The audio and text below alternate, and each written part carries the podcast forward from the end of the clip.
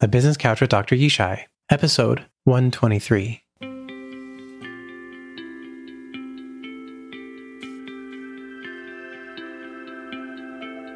Welcome to the Business Couch with Dr. Yishai. I'm your host, Dr. Yishai Barkhordari, psychologist and adaptability coach to entrepreneurs and business leaders.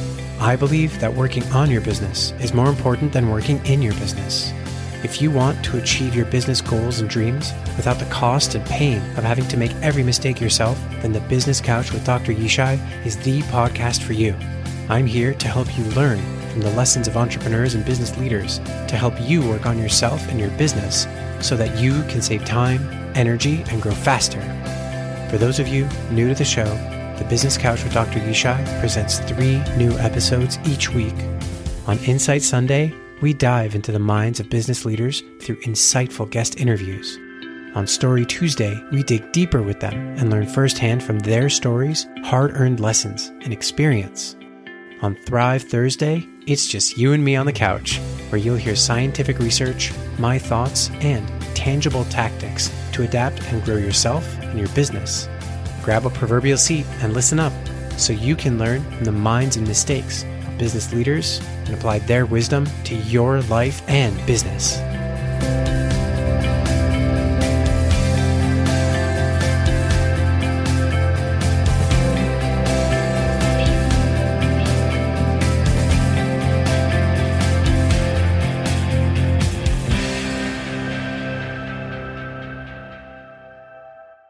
Welcome to Thrive Thursday with Dr. Yishai. This week on the Business Couch with Dr. Yishai, I had Mike Jesowshek, serial entrepreneur, founder of the digital accounting firm Jetro and Associates, and host of the Small Business Tax Savings podcast. Because our conversation was so packed and full of insights, I just had to share it all with you in two parts. In part one on Insight Sunday, Mike shared his humble beginnings from learning about arbitrage at age 14 to building and exiting multiple businesses to founding Jetro and Associates. Insight Tuesday rounded out our conversation with Mike sharing how fear affected the growth of his business and how he learned to both address the fear and create systems to grow his business along the way.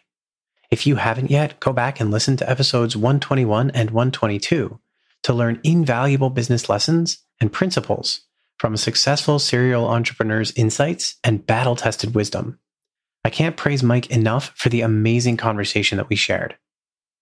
While I usually have a question to answer on my Thrive Thursday, I'm saving it for next week when I'll be answering Mike Jesowshek's question. So today, I wanted to pick up on and dig deeper into something that Mike touched on and I think is critical to understand about business. In fact, it's connected to multiple best selling books, incredibly timely and well known principles, and cuts across practically every sector in business and beyond business, in life and science. In fact, it's so important to understand and master this one principle that young and seasoned entrepreneurs and leaders alike routinely get smacked hard in the face when they ignore it. Before we dive in, I wanted to share that the Business Couch with Dr. Yishai is brought to you by Adaptability Coaching and Consulting.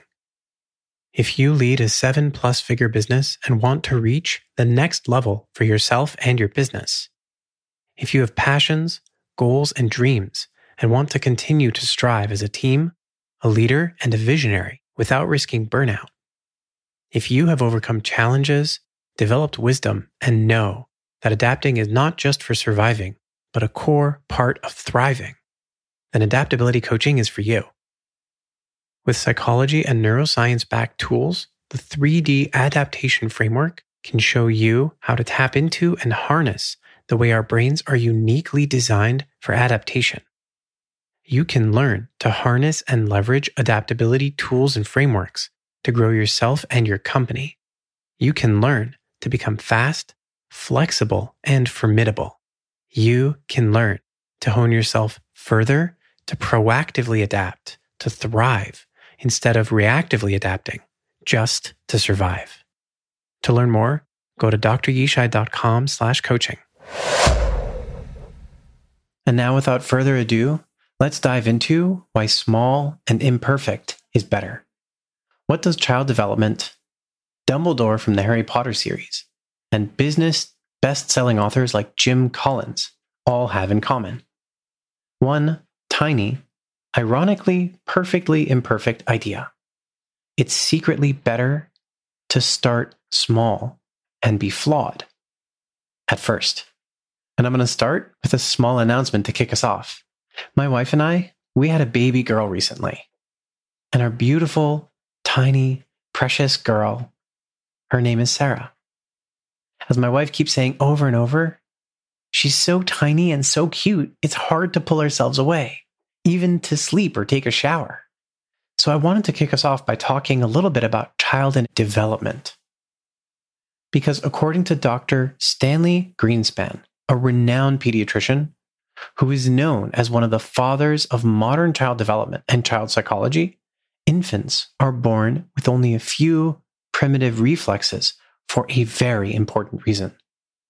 Over the course of years and years, children slowly and sequentially build all of the complex neural, sensory motor, cognitive, and relational circuitry and skills that we adults rarely think about and often take for granted, which is all a very fancy way of saying that kids build and have to learn everything in order to become more capable. And that's what we think of when we think about growing into adulthood. And all of that is by design. There's actually a predictable sequence of stages, and each one builds on the others in an increasingly complex and empowering set of ways. Without getting too technical, the first task is to wire our internal systems, which is also called our sensory and processing systems. And sensory processing allows us to take in and make sense of information from, of course, our five senses vision, hearing, smell, taste, and touch. Only once those have been wired in our brain and we can integrate them, we can put them together and assign meaning and understand what they really mean in the real world, can we begin, can children begin to coordinate and engage in intentional movement of arms, legs, and face to be able to point, move, and eventually communicate, talk, and use language. Later stages build on previous ones, which allow preschoolers to abstractly represent ideas. For kids, that starts to look like simple pretend play. And then in grade school, kids learn to connect ideas with each other, which is foundational to learning. And that continues in middle school. And beyond that is even more complex thinking and processing, like multi-causal and gray area thinking, where the world isn't just simply made of binary categories in a black and white way, but full of nuance. The process that repeats each and every stage, cutting across lifetime development from infancy to adulthood and beyond, is a single directive. Try something, observe what happens, calibrate slightly, and then rinse and repeat over and over and over again. Try, observe, calibrate. Try, observe, calibrate. Try, observe, calibrate. Over and over. Everyone does this.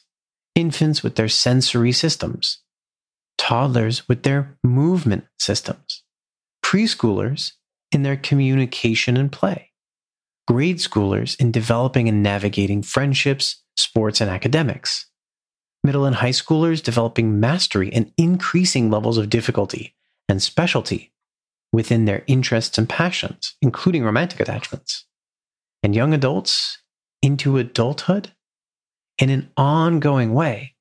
We are building an even more complex, specialized, and important set of skills I'm going to reemphasize the point because it is so important. Try, observe, calibrate, rinse, and repeat. It's as important for the infant as it is for the recent college grad, and of course, for you as an entrepreneur or leader. And here's the kicker we don't stop needing that process in any domain. It's essential to practically everything. We're often encountering new situations in need of developing or enhancing some area of skill or knowledge or ability. childhood is not the place we can leave that process in the dust. In fact, as a brief bonus, I wanted to quickly mention BJ Fogg, who has a PhD and is a founder of Stanford's Behavior Design Lab and the author of Tiny Habits, which underscores that small steps are necessary and calibration is key when you want to design the behaviors and habits you need to create the life that you desire. In fact, it's the foundation stone of science and marketing and business development and even the Harry Potter series. But we'll get to all of those later.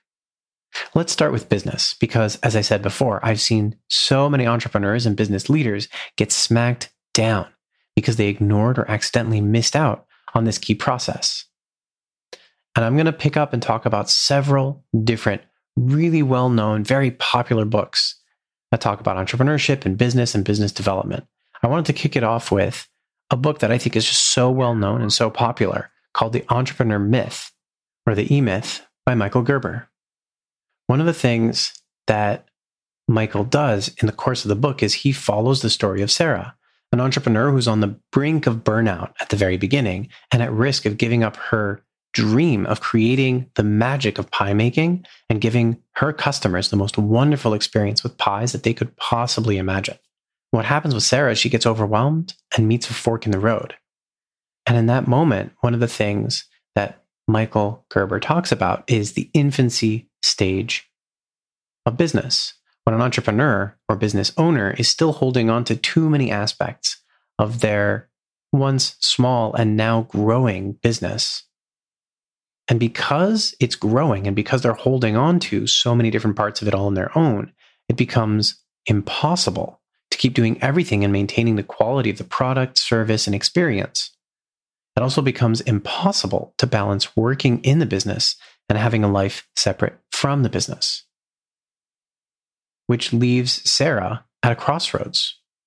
Will she turn right and intentionally create a new way for the business to continue thriving? Or will she stay the course, likely get burnt out, and probably walk away? And one thing she lost track of and then got stuck in infancy because she'd gotten stuck there is the inability to try observe, and calibrate. She spent so much time trying, so little time observing and calibrating for her business that she got totally stuck and eventually completely overwhelmed.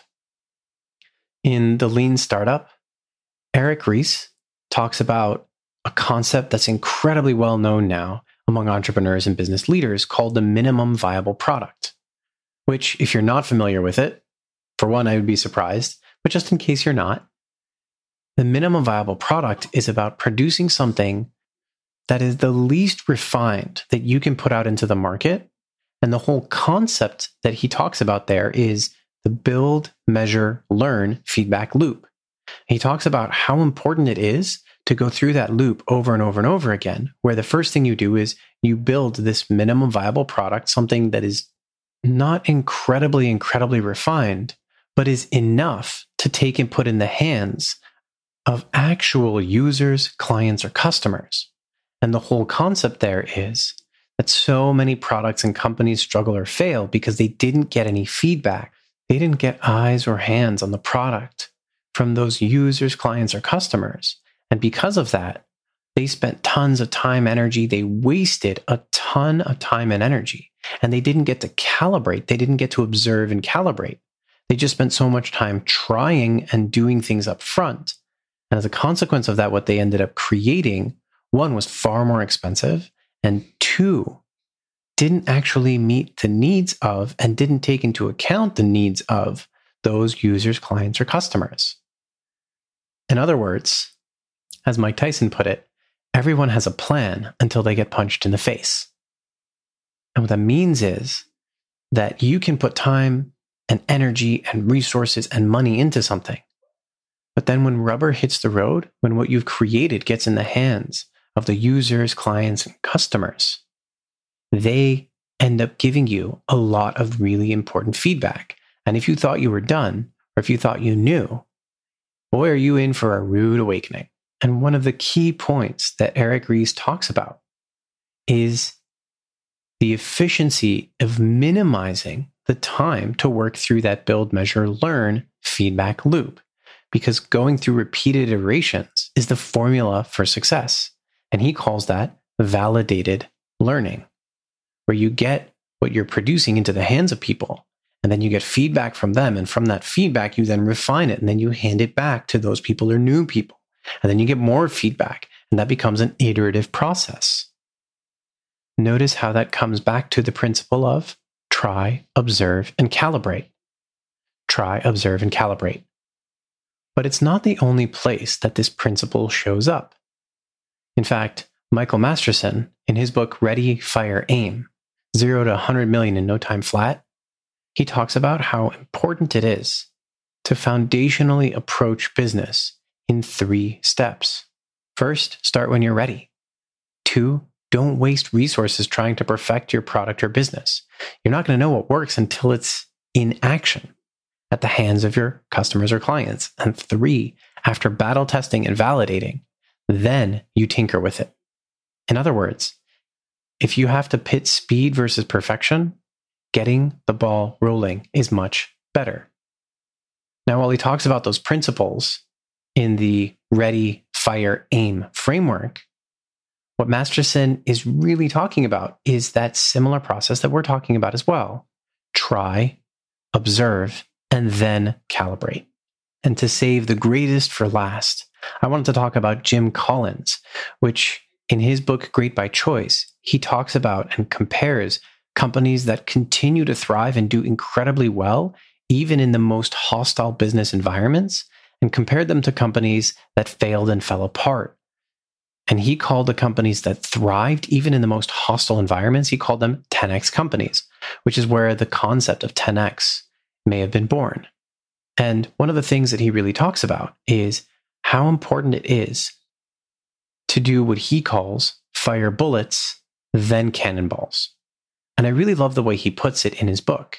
He draws up this image that you're at sea and you've got a ship and there's a hostile ship that's bearing down on you.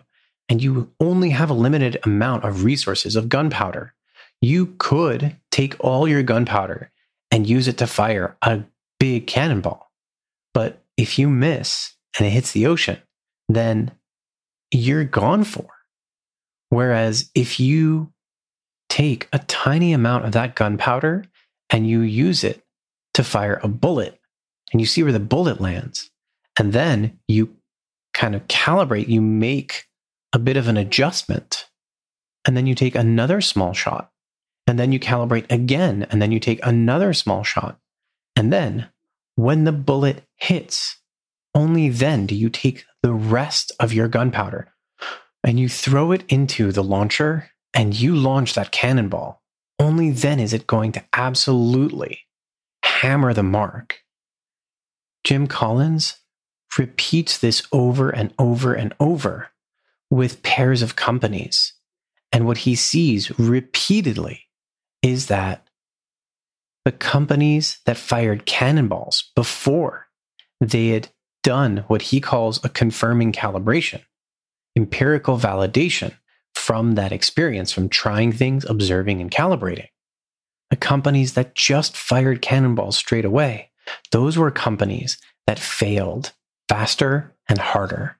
And those that continued to engage in that practice of firing bullets before cannonballs, of calibrating, of trying, observing, calibrating, and doing that over and over again.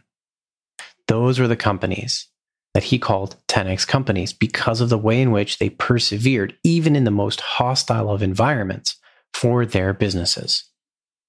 Those shots that are taken with a small amount of gunpowder, the gunshots are supposed to be small and imperfect. You're supposed to take only a tiny amount of resources to try something, to observe, and then to calibrate. It is by design. And by the way, most shots miss. Most gunshots don't hit their mark. That's why the calibration is so important. And that's why it is so important to engage in the process of shooting a lot of bullets before you load up and shoot the giant cannonball. I hope you're seeing it now because I'm going to circle back and talk now about one of my favorite series, Harry Potter, and one of my favorite characters, Dumbledore. There's some really powerful quotes that speak so much to these points, and I wanted to talk a little bit about them. One of the quotes that I think is so powerful that Dumbledore says in Harry Potter and the Goblet of Fire, the fourth book, he says, You fail to recognize that it matters not what someone is born, but what they grow to be. And that I think really speaks to the child development piece that we were talking about earlier of trying something, observing, calibrating the set of observations and calibrations. These are the choices. And it isn't what we're born, it's what we choose that makes all the difference. In the very next book, Harry Potter and the Half Blood Prince, Dumbledore says, I make mistakes like the next man. In fact, being, forgive me, rather cleverer than most men, my mistakes tend to be correspondingly huger. And this is something Dumbledore actually admits about himself. Because the way he talks about it is that the shots he takes are more like cannonballs than they are like bullets. And I wanted to tie that in with another quote from book number six, Harry Potter and the Order of the Phoenix, where Dumbledore says, Youth cannot know how age thinks and feels but old men are guilty if they forget what it was to be young. And if you want to pull those two things together, what's being said there and such a core message that I think is so important here, and one of the reasons that I really like the Harry Potter series, is that it's easy to forget how important it is to do those steps, to try, observe, and calibrate. And one of the things that Dumbledore does himself and admits to it is to not observing and calibrating, but to just try something on the basis of thoughts or ideas or maybe even past experience without recognizing that the way youth thinks is that it is about the trying, observing, and calibrating. One of the mistakes that age makes is that they don't calibrate. They think they're totally calibrated now. So I don't need to try and observe. It's easy to rely on what you think is right instead of trying, observing, and calibrating. And that makes those mistakes correspondingly that much huger, just like the comparison companies that Jim Collins was talking about that spend so many resources, so much time, energy, and effort shooting the cannonballs. That's the mistake of age without recognizing the way that we are designed to be across our lifespan, starting in childhood. The lesson and takeaway I really want you to get from today's episode is that business is a series of small, imperfect beginnings.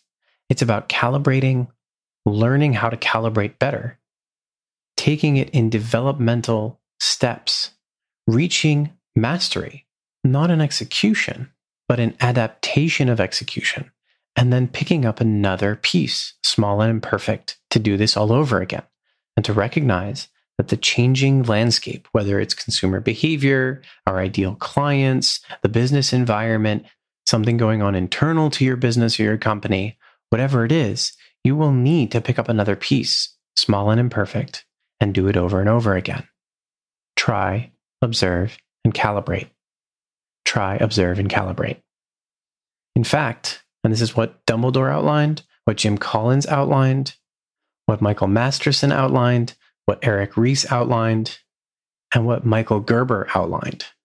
In fact, if you don't do that, you are going to miss out, and you're going to miss out in ways that can absolutely negatively impact or increase the risk of your company struggling and even potentially failing.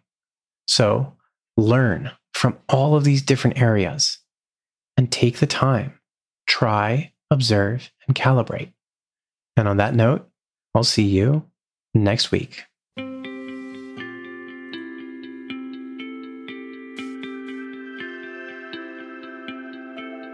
Thanks for joining us today on the Business Couch with Dr. Yishai. If you enjoyed today's episode, take a moment to rate and review the podcast. It helps grow the show and gives more people like you the ability to learn and grow. You can also click the share button to share today's episode directly with someone you know who would enjoy it. The Business Couch with Dr. Yishai podcast artwork is made by Sam Barkhordari, show notes by Yishai Barkhordari, and music by www.purple-planet.com. The advice and opinions of the host and guests are our own. I'm a psychologist, but not your psychologist. The conversations and content of this podcast do not contain or create any psychology practice, diagnosis, or therapist patient relationship with either the guest or the listener. So do your own research before using anything from this podcast. Thank you for listening. Remember, our thoughts and reactions affect our actions. By listening, we can learn from the challenges others face and the choices they make so that we can make better decisions and get better results.